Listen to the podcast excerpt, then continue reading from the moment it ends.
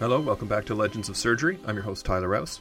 Today we're going to cover Dr. Harvey Cushing, considered the father of American neurosurgery. His accomplishments are legendary, and as you'll see in this podcast, almost hard to believe could be achieved in a single lifetime.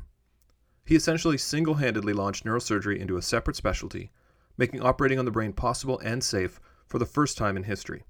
In fact, I found so much interesting material on Dr. Cushing that one podcast wouldn't do it justice so we'll tackle his story in two parts. Let's get started on the first of two episodes on Harvey Cushing on Legends of Surgery. In this first episode, we'll talk about Harvey Cushing's early life and education, his medical training, both at Harvard and Johns Hopkins, as well as the obligatory trip to Europe that all medical men of his day seemed to take. It was during his training that he established himself and laid the groundwork for the foundation of a new specialty, neurosurgery, which would be the focus of his entire career. In the second episode, We'll talk about his career and professional triumphs at Johns Hopkins and Bent Brigham Hospital in Boston and Harvard, his time in World War I as a trauma surgeon, and his final career achievements. So let's begin. Harvey Williams Cushing was born on April 8, 1869, the youngest of 10 children to Dr. Henry Kirk Cushing and Betsy Maria Williams Cushing. He was born into a medical family, as his father, grandfather, and great grandfather were all physicians before him, all general practitioners, and one of his older brothers would become a physician too. His place of birth was Cleveland, Ohio, which at the time was part of the Western Reserve, a portion of land that the colony of Connecticut retained of a large area that had been granted by King Charles II in 1662. So, for those of you that have heard of Case Western Reserve University, it derives its name from this and was originally Western Reserve University, later merging with Case Institute of Technology. Anyways, Harvey had, from all accounts, a good childhood in a reasonably well off family. He was fond of baseball and gymnastics in high school, he once broke his arm doing gymnastics, which his father reduced and splinted. Some sources comment that since he went to the Cleveland Manual Training School, which focused on manual dexterity, this contributed to his success as a surgeon. In the spring of 1887, Cushing went to Chicago to write the Yale entrance exam. He passed and started the age of 18 at Yale University, which had just changed its name from Yale College.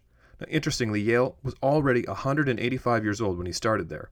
It was founded in 1701 chartered by the Connecticut colony as the Collegiate School, moving to New Haven, Connecticut in 1716, and in 1718 changed the name to Yale College. It was named after Elihu Yale, a governor of the British East India Company, who had provided a hefty donation to the school, which was the proceeds from the sale of nine bales of goods, 417 books, and a portrait of King George I. Cushing got a Bachelor of Arts degree at Yale and was a solid B student. He enjoyed his time on campus, getting involved in a number of extracurricular activities, he continued his interest in baseball, making the freshman team as a shortstop, and then becoming a regular on the senior team. Cushing jokingly called himself the human sieve, once making five of Yale's 13 errors in a single game, and was later moved to outfield. But he was a consistent hitter, batting 286 in 1889, which placed him fifth in the league, one of the years Yale won the college league title.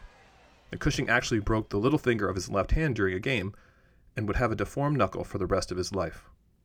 He also enjoyed the social aspects of college joining the Scroll and Key Society in 1890, not to be confused with Yale's other society, Skull and Crossbones. Scroll and Key dates back to 1842 and is a so called secret society, allowing 15 juniors to join each year to participate in its activities and carry on its traditions, and even has its own hall on campus. After graduating from Yale in 1891, Cushing started at Harvard Medical School in September, following in the footsteps of his older brother Ned. By this time, he was feeling the weight of family expectations he even put up pictures in his room of the three living Cushing doctors his grandfather, father, and brother. His attitude towards education at this time changed, becoming a far more serious student, and he quickly got involved at the Massachusetts General Hospital, or MGH for short. This is where the Ether Dome resides, and it's interesting to think that Cushing himself would have sat in that theater watching surgery. Speaking of ether, at the time of his training there were no formal anesthesiologists yet, but rather it was given to patients during surgery by any physician. Cushing himself got involved early, providing ether as early as the first month of his training. One of his first marks on medicine came about from one of these events. In 1893, he was providing ether to a patient at MGH with a strangulated hernia, meaning a hernia that can't be pushed back in, and the blood supply to the trap bowel within the hernia is cut off, which is an emergency. The patient died during the surgery, and this affected him deeply. He was so disturbed that he wanted to quit medicine. Luckily for the world, he didn't, but rather noted that there was a lack of monitoring in the OR, so he and fellow student Amory Codman developed the first continuous record for recording pulse and breathing rate, hoping that monitoring vital signs during operations would prevent deaths. This was the so called ether chart, and some say it revolutionized anesthesia practice. His journals and letters at this time portray a hardworking and dedicated student, but also show that he was human, and like most students, went through periods of self doubt and stress. Cushing actually became a heavy smoker during this time, a habit that he kept up for the rest of his life. He was driven and a perfectionist and very hard on himself. But this led to him passing with A's, and in fact received the first perfect grade ever given in advanced anatomy at Harvard. He graduated cum laude from Harvard Medical School in 1895, and, in typical Cushing fashion, missed his own graduation ceremony because he was on duty at the hospital. His intern year from 1895 to 6 was spent living and working at MGH, where he was appointed to the South Surgical Service doing general surgery work. He then went on to Johns Hopkins in 1896 to assume a post as surgeon in residence to train under William Stewart Halsted. At the time, it was a relatively new school with a new approach to training, and Halsted was trying to reestablish his career after struggling with drug addiction. For more on that fascinating story, check out podcast 35. Now, early in Cushing's career, he was involved with X rays, so let's take a quick look at that history before getting into Cushing's story about it. For those that don't know, X rays were discovered in 1895 by German scientist Wilhelm Conrad Röntgen. He noticed a previously undiscovered type of ray, almost by accident, which could pass through human tissue but not bone or metal. In late 1895, he famously took the first x ray of a human body part, an image of his wife Bertha's hand. I'll put up a picture on Twitter. Her response to seeing the pictures? Quote, I have seen my death, end quote. Pretty macabre. Since the nature of the radiation was a mystery to Roentgen, he dubbed them X rays. The medical world immediately recognized their usefulness, and in 1897, X rays were being used in the battlefield during the Balkan War by doctors to locate bullets in wounded soldiers. Roentgen would win the first Nobel Prize in Physics for his discovery. Cushing was part of that initial frenzy over X rays and helped to secure an apparatus for MGH's outpatient service when he was an intern there. His friend Amory Codman, the same one of ether chart fame, was then specializing in orthopedic surgery and suffered radiation burns from using it so much in his enthusiasm. In 1897, Cushing described the case of a young woman with a shotgun wound in her neck and had damage to the spine. The bullet was localized through the use of x rays, and he offered the case as his first presentation at the Johns Hopkins Medical Society in May of 1897. By this time, Cushing was getting more accustomed to Hopkins and was developing relationships with the staff, including some of the founding fathers. He became close with William Osler, a Canadian I might add, who was the first professor of medicine there and developed a deep admiration and respect for his mentor. Cushing would go on to adopt his love of books, and Osler became a father figure to him, advancing his career at Hopkins. He would later live next door to the Oslers, and William would be godfather to his firstborn. Now, his relationship with one of the other founders, William Halsted, was less ideal. Halsted's surgical technique, emphasizing gentle handling of tissues, precise hemostasis or controlling of bleeding, attention to minute details, impressed Cushing, and he would take on the meticulous and careful approach to neurosurgery. But Halsted was an absentee mentor and notoriously difficult to track down often leaving the hospital unannounced without operating or rounding on patients, probably due to his morphine addiction. Now, he was not absent for one crucial patient, though Cushing himself. In the afternoon of September 28, 1897, the Hopkins team took out Cushing's appendix, a relatively new procedure. Dr. Charles McBurney proposed his muscle splitting operation in 1893, just four years earlier. They'd only done a handful of the surgeries, but this one was done by doctors Halsted, Finney, and Bloodgood. During Cushing's recovery, the abdominal wound broke down and a minor infection developed, and so the suturing had to be redone. Halsted used heavy silver wire sutures subcutaneously to close the abdomen, and for years Cushing could feel his chief's handiwork under his skin. After taking a few months off, he returned to be the day to day head of surgery, doing all manner of cases, including one that allowed him to return the favor to his chief. In 1898, Halsted's wife Carolyn was badly injured when a horse ran away with her carriage, and Cushing operated on her for a fractured pelvis and other injuries in their home. Halsted himself was away at a medical meeting, so I guess you could consider the score even. Anyways, during his residency, Cushing had a number of highlights. He did the first splenectomy at Johns Hopkins, implemented his Boston ether charts in the OR, and experimented with cocaine as a local anesthetic. Part of his motivation may have been to eliminate the need for an assistant to operate the ether mask, many of whom had little experience and were not up to Cushing's demanding standards. Interestingly, the record indicates that he did not know about Halsted's earlier experiences with cocaine. One of his major uses for cocaine was in hernias, and by 1899, hernia surgery under cocaine anesthetic became the procedure of choice at Hopkins. Now, this brought him some international recognition as well, as many centers adopted this practice. And his work on freezing peripheral nerves led him to his first real impact on neurosurgery, itself a gateway to his later work on his operations on the brain. This was the treatment of trigeminal neuralgia, also known as tic douloureux. Now let's talk about that for a minute.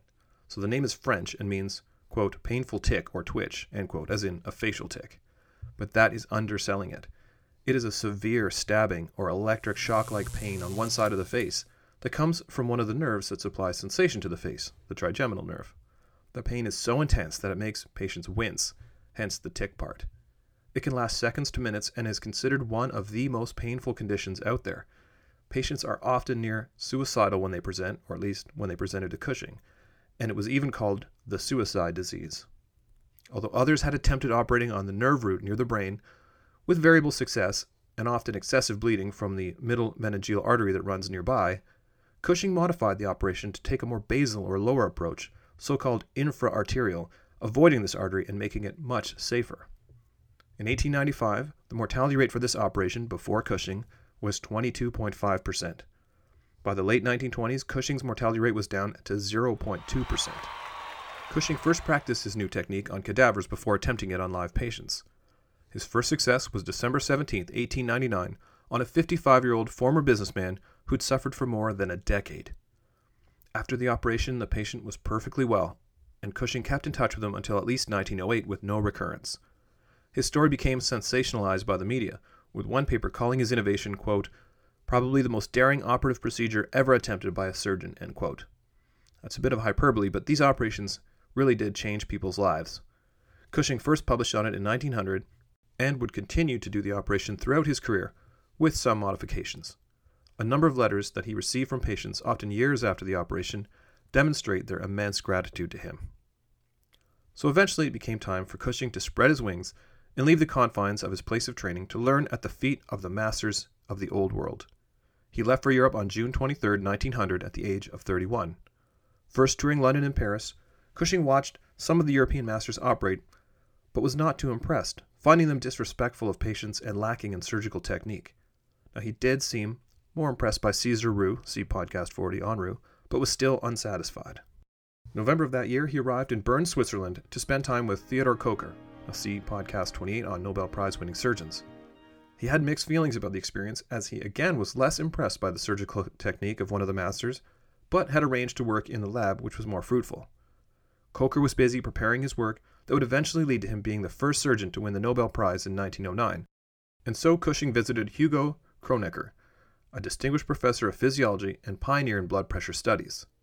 His work in the lab was using dogs and sometimes monkeys increasing what is known as the intracranial pressure, or pressure inside the skull, and then studying the effects of that pressure on blood vessels.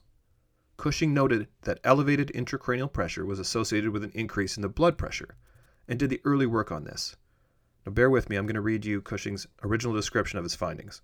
Quote, it is ordinarily stated that fatal symptoms originate when the intracranial pressure approaches or reaches the height of the arterial tension. The fact that the arterial tension is a varying quantity which regulates itself so as to overcome the effects of the increased intracranial pressure, seems never to have received attention.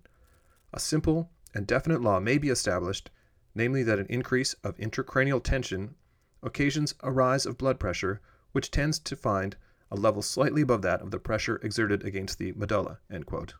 So, in simpler terms, things that cause increased pressure in the skull, like bleeding from a head injury or stroke, cause the blood pressure to go up as well as slowing of the breathing rate and heart rate. This is sort of a last ditch effort by the body to maintain blood flow to the brain and is very bad.